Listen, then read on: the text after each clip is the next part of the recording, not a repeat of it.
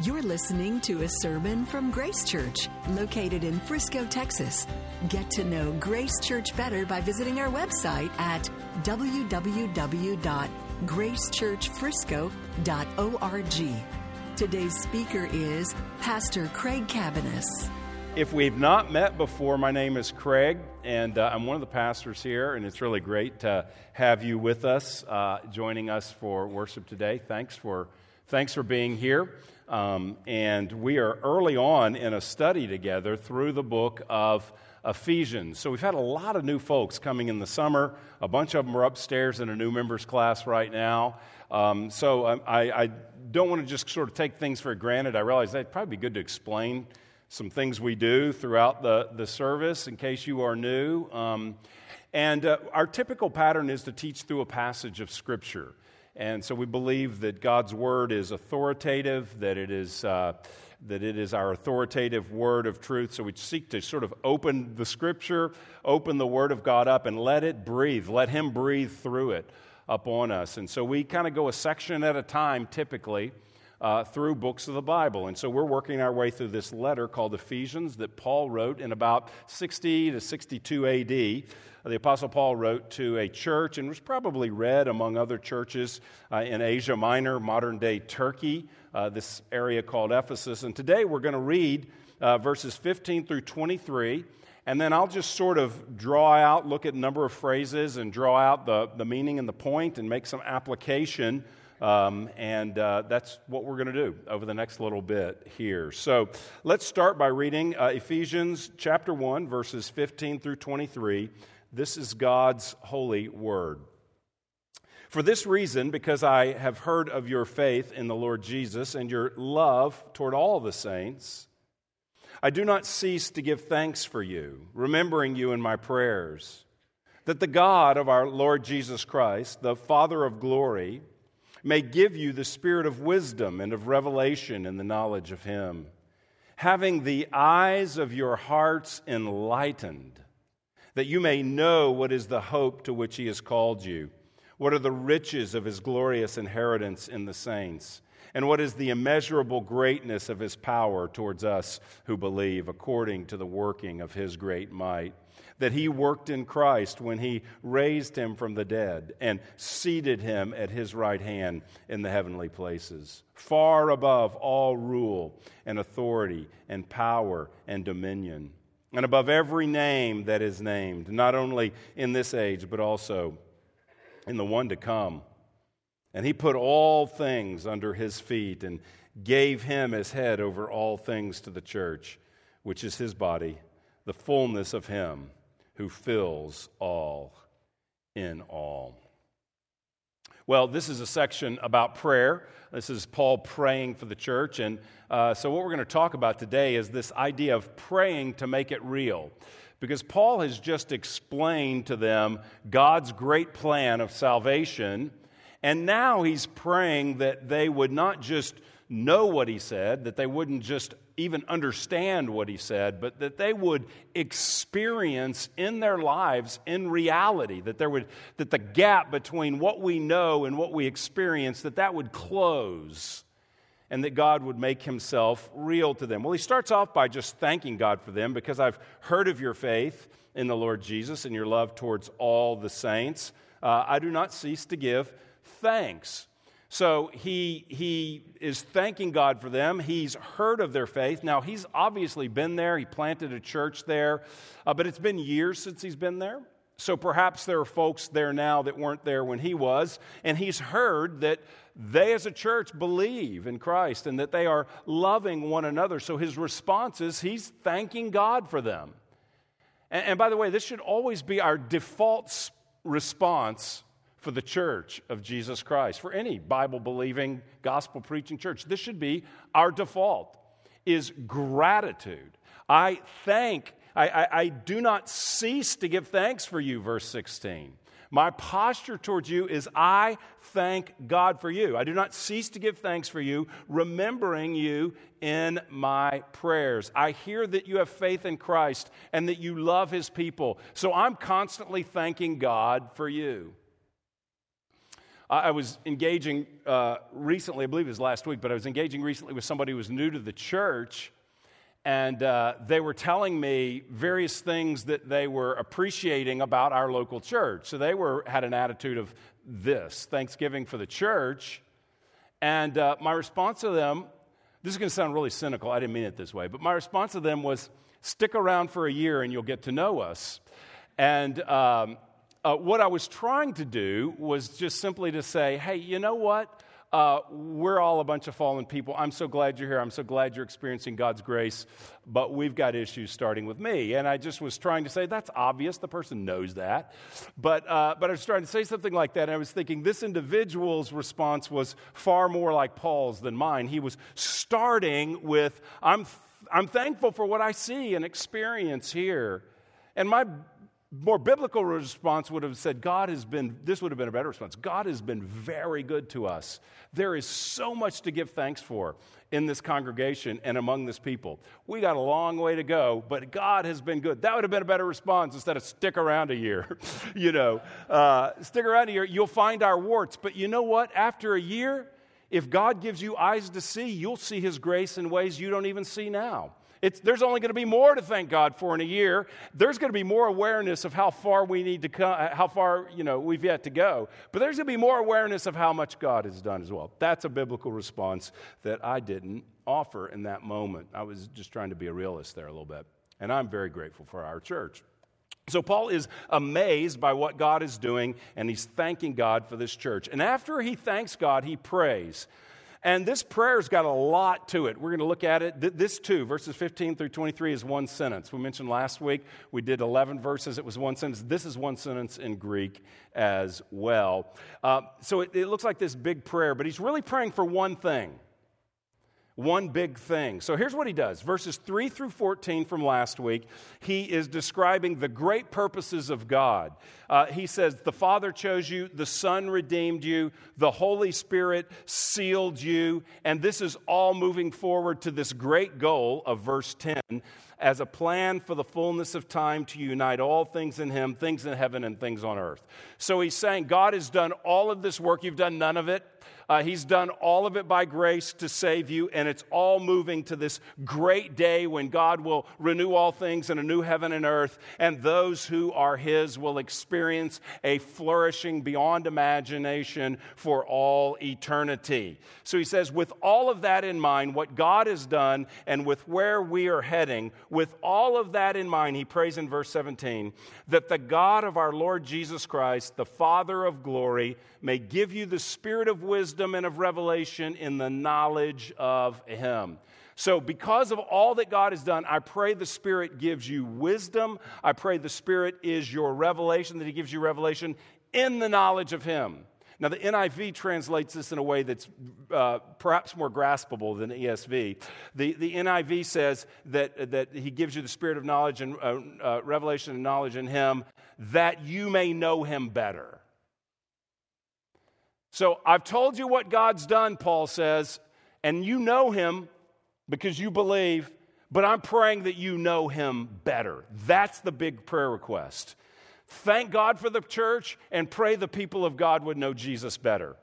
Uh, you could do a lot worse than that kind of prayer for your prayer life for the church. That is praying for the church that Paul, this is what he models for us. He's praying that they will know him better. Now, they already know Christ. He says, I thank God that you have faith in Jesus. They already have the Holy Spirit. Verse 13, he says, You were sealed with the Spirit. So they already know him, they already have the Spirit, but he's praying that they will see things they're not currently seeing that their belief will become alive to them, that they will know His purpose in a deeper way, that they will indeed see more clearly. The, open the eyes of their heart. That's what He says, having the eyes of your heart enlightened. He wants the eyes of their heart to open up and see. One commentator writing about this described an experience he had when he was younger. He said, So, how strong is it my friend was showing me his new telescope. It was set up in an upstairs room looking out towards the sea. Well, take a look. I had been scanning the horizon of the sea with my own small binoculars. There were a couple of ships going by, a few small fishing boats closer in. Nothing much else. I put my eye to his telescope and I could not believe what I saw. The two ships I had seen at a distance suddenly were so close that I could see their names on the side and people walking to and fro on the deck. But that was only the beginning. Out beyond them, where my binoculars had registered nothing at all, were several other ships, large and small, military and commercial, including a cruise liner. The telescope seemed to have the uncanny power of making things appear out of nowhere something that was there that he wasn't really seeing, something that was actual, that he needed more power for his vision to open up and to see. That's what Paul is praying here that the eyes of your heart might be enlightened, that your inner being might see him and know him better. And he asks for this because, as Sam Storms has written, the knowledge of God is the gift of God. He asks because we are dependent upon the Holy Spirit to make the truth of Scripture real to us. We're dependent for Him to open our eyes to see more clearly what we already believe, to have a, a, a grander view of Him. And so he prays that we would know Him better, and then he gives three requests. He prays that they will know the hope that God has called them to, that they will know His inheritance in the saints, and that they will know his immeasurable power. That's what the text says. So he prays for hope, inheritance, and power. So I've been praying this this week, but to remember the order, I, I gave myself the, I just gave the acronym hope, inheritance, power, HIP. So I've been praying HIP prayers all week, sitting around drinking craft coffee and listening to bands you haven't ever heard of. Hip prayers, that's what I am doing these days. But that's going to stick with you. You may not remember anything else, but you'll remember to pray hip prayers. First of all, hope. H is for hope. Know the hope to which he has called you. That's what he says in verse uh, 18. Having the eyes of your hearts enlightened, that you may know what is the hope to which he has called you, that you may know the hope.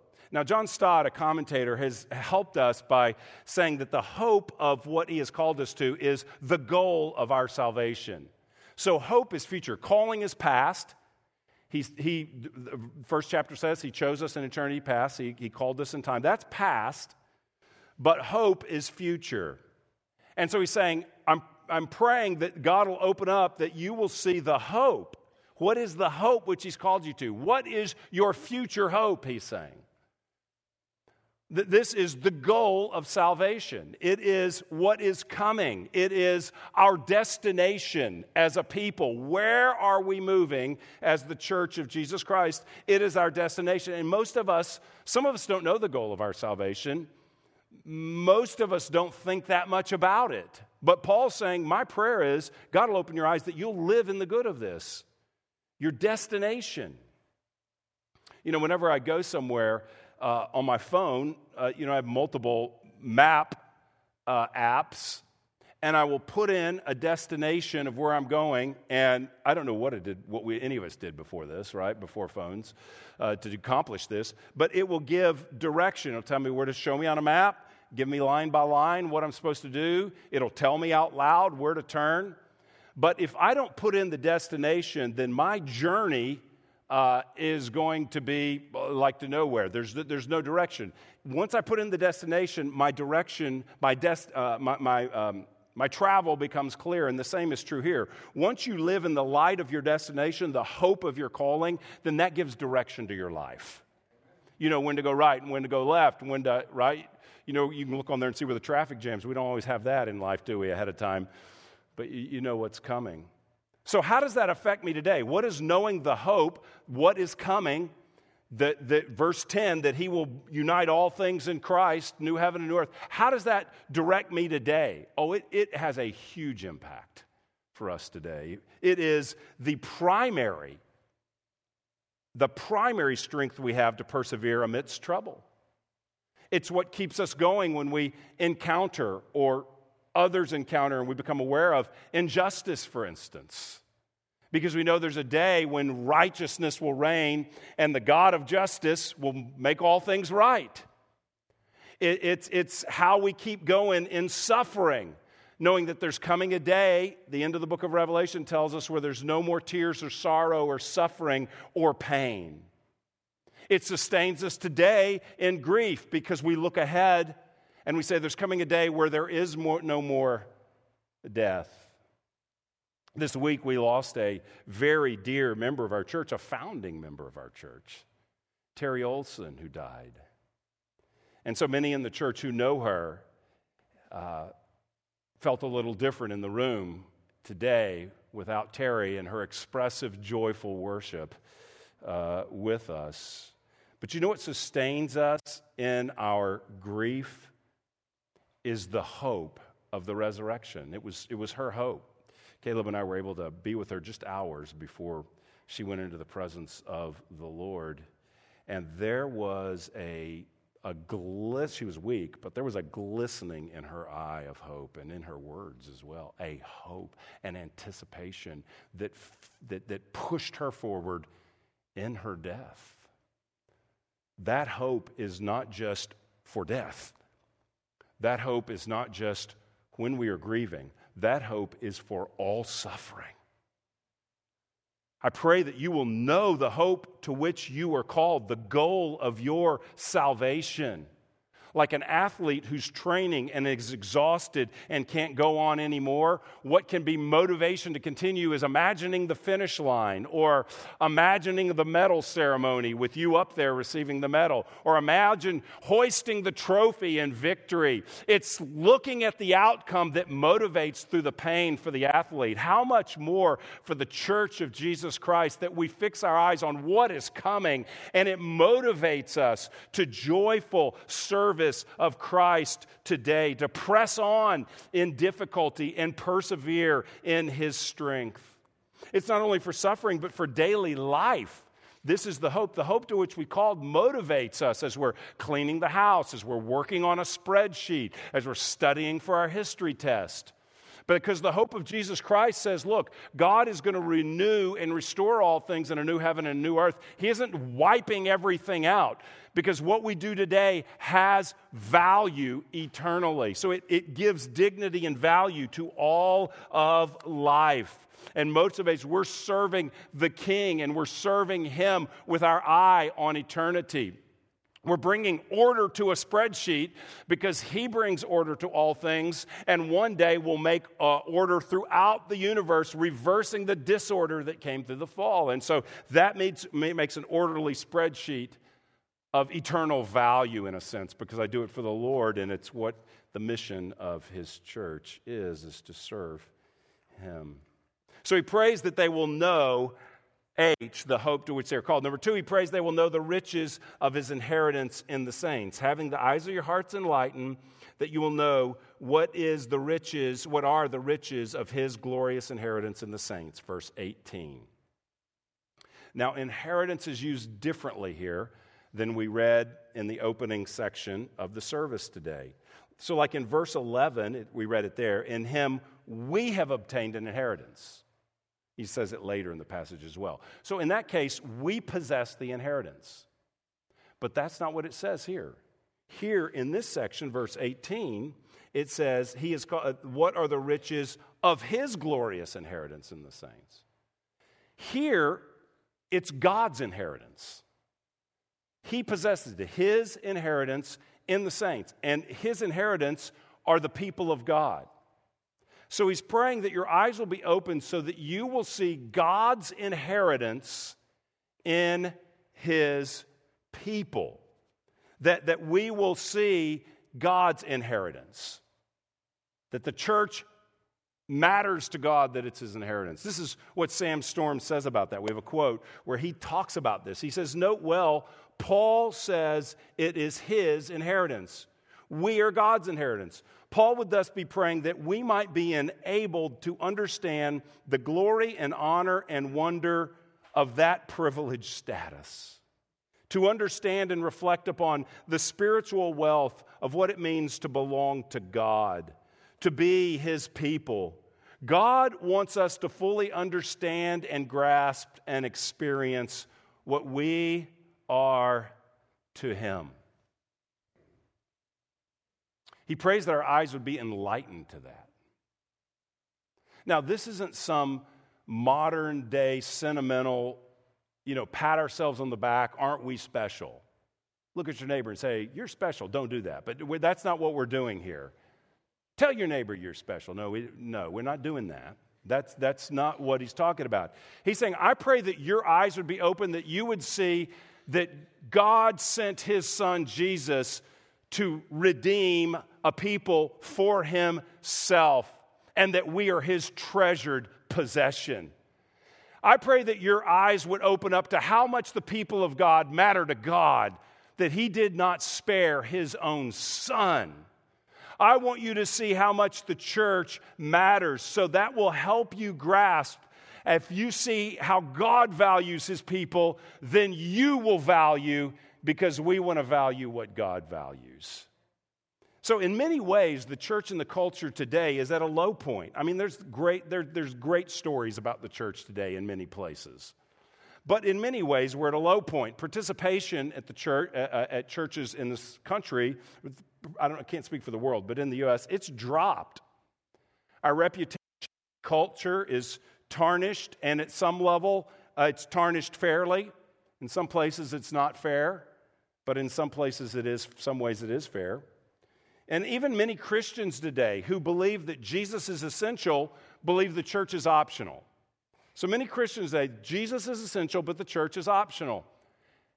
And what, what, what he's saying here is the answer to that problem is not that we have a campaign to tell everybody how great the church is and get everybody in the church. He's saying, I pray that your eyes would open up, that the Holy Spirit would show you how God values the church, what, what the church means to God. God doesn't need the church for his own happiness or his fulfillment or his own joy. God chooses to save people. God chooses to create a church. God chooses to build this, this people, Jew and Gentile alike, in Christ for his own joy and his own glory. Our participation in it brings him joy, brings honor to his name. God values the church, and Paul is concerned that the people not have their own assessment of the church, but they live with God's treasuring the church at great, immeasurable sacrifice. Who am I to say the church doesn't matter? Who am I to say I can take it or leave it when God says that He gave His most precious gift to win a people for Himself so that we are His very inheritance? I pray that you would know Him better, Paul says, and you'll know Him better when you find out what He loves or whom He loves and love the same.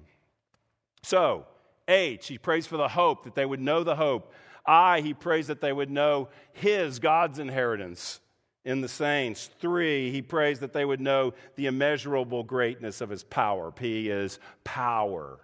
Paul prays here that, um, that uh, verse 19, that you will know what is the immeasurable greatness of his power towards us who believe, according to the working of his great might that he worked in Christ when he raised him from the dead and seated him at his right hand in the heavenly places. Paul prays that the saints will have their eyes opened up so they will understand and experience the power of God. Have they experienced the power of God? Yes. They wouldn't be believers if they hadn't. But he's saying, I'm praying that you will know that power. The church needs power, and so he's praying that you will see, your eyes will be open, that you will see and experience that power. We need power. Listen, the church is all about when, when people move from death to life, spiritually, that's power. The church is all about power, but it's an upside down power from the world's view of power. When we say we're all about power and we want our eyes open to the immeasurable power towards us, it's an upside down power. The gospel doesn't give the church political power or economic power or even cultural power. None of those are promised. And matter of fact, throughout church history, most churches have been marginalized and have experienced the opposite of all of those things. They've been politically on the margins, they've been economically on the margins, they've absolutely been on the cultural margins. So it's not that kind of power. Christ gives us power to live, as he said in the beginning, you've been chosen before the foundation of the world, that you may live holy and blameless lives. Christ gives us power to be like him to live holy and blameless lives. It's this kind of power. It is the power to love, it is the power to serve, it is the power to sacrifice. As we get on into the book, we're going to find out that we've been unified in Christ. It is the power to unify in a world that is completely disunified. That's power. And nobody can find the answer how to bring people together. It's only in Christ and it's by his power. To live out the calling, we need power to live out the calling of what he's called us together as a people. It's the power to repent. It's the power to love our enemies, to bless those who curse us. It's the power to do good to those who harm us. It's the power to be humble in our character, yet bold in our witness to Jesus Christ. It's the power to give rather than to take the power to forgive instead of avenge, the power to persevere instead of giving up. This is the kind of power the church needs. And Paul is praying that, that that power is real and is available in the resurrection of Jesus. He's praying, I'm praying your eyes are opened up to that and that you see that and that you experience his immeasurable power. That power comes, he says, in the resurrection, verse 20 he really points us to three things where that power comes.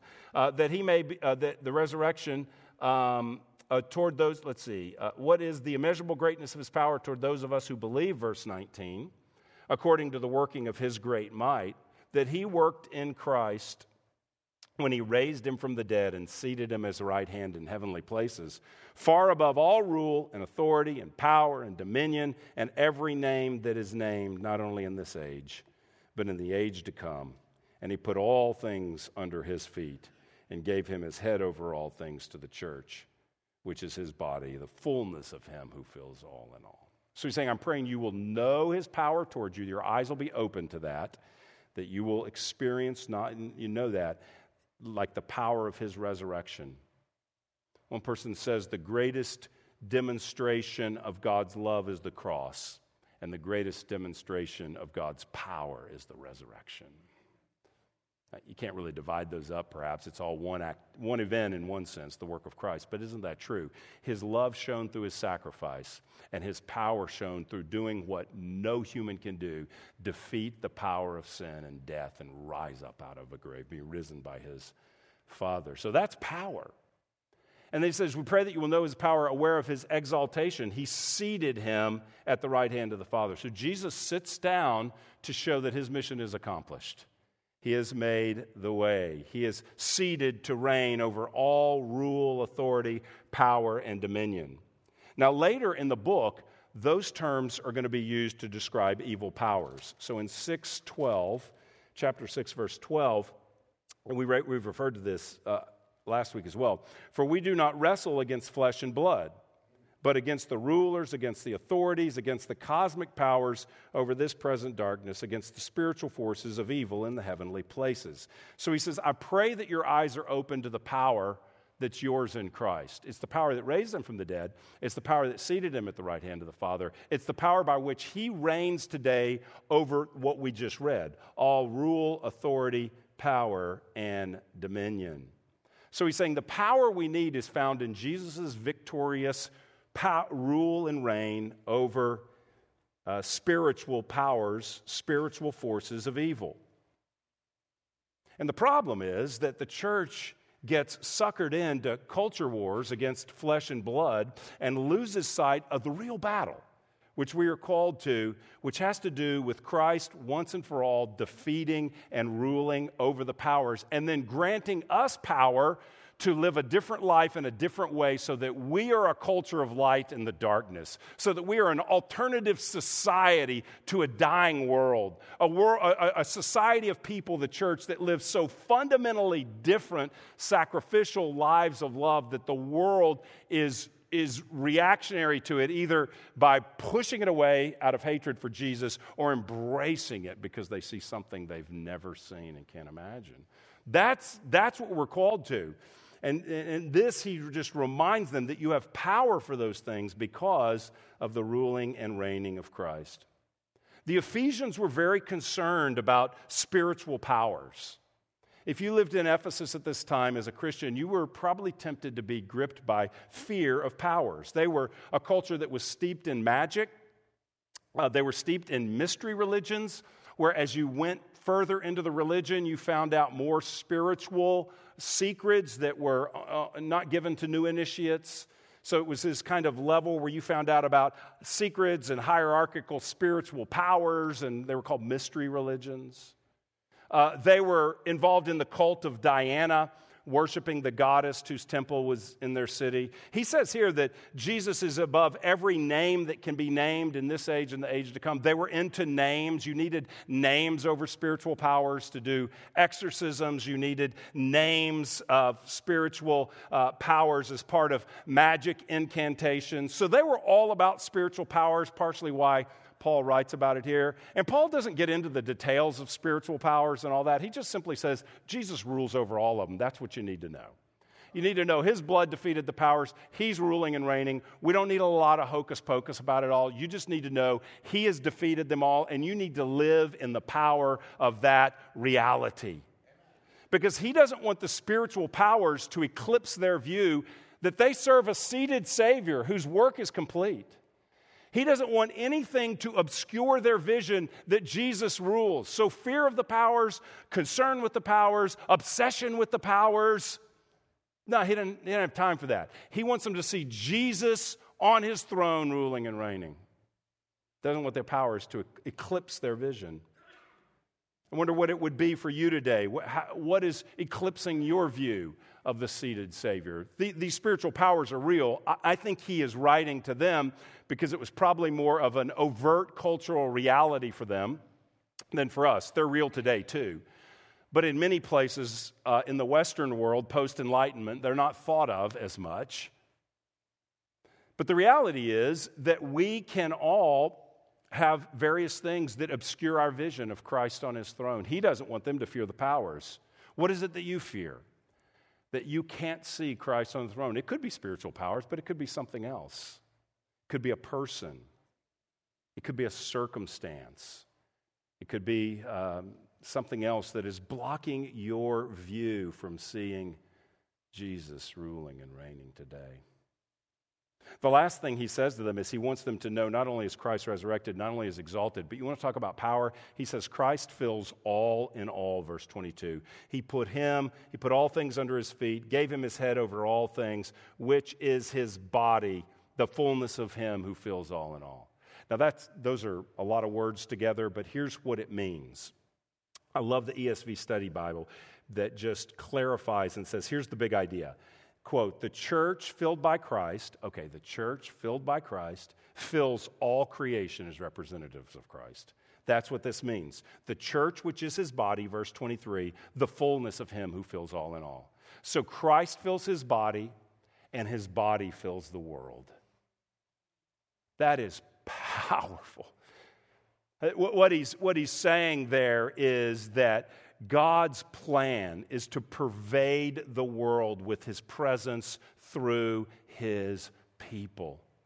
And that's why Paul's praying. He's praying that we must have our spiritual vision clear and focused on what God has done for us in eternity past, what he did for us in Jesus Christ, what he's done in giving us new life, what he's done in sealing us with the Spirit, what he's done in calling us to his purpose, which is uh, moving towards the day which he will make all things new and unite all things in Christ, which is about him sending us out as the scattered church to all the nooks and crannies of planet Earth, wherever we go, wherever you work, wherever you live, wherever you shop, wherever you you play, wherever, whatever you do, wherever you go, there are you are the presence of God, the presence of Christ. He fills us and we fill his creation. And in order for that to be effective, we need to have a clear vision of everything we've talked about in chapter 1.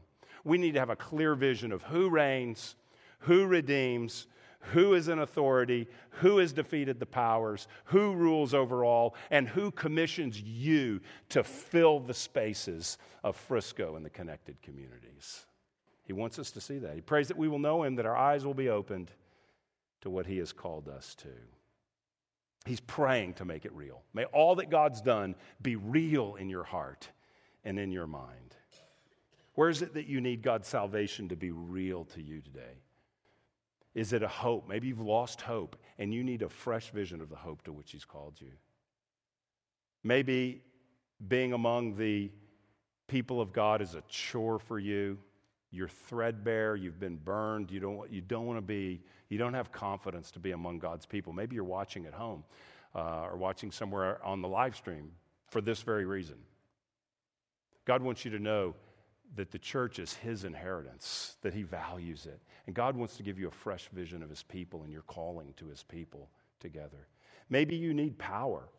You, you feel like, man, I don't have power to do what God's called me to do as a wife or a husband, as a father as a mother, as an employee, as a business owner, um, as a son or daughter, as a family member. I, I, I don't have power.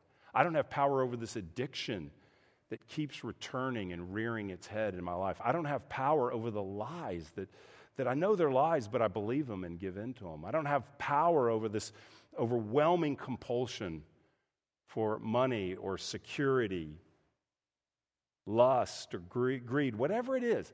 I, I don't have power, and, and he wants you to experience his power, the same power that raised Jesus from the dead, seated him on the right hand of the Father over those powers in our lives.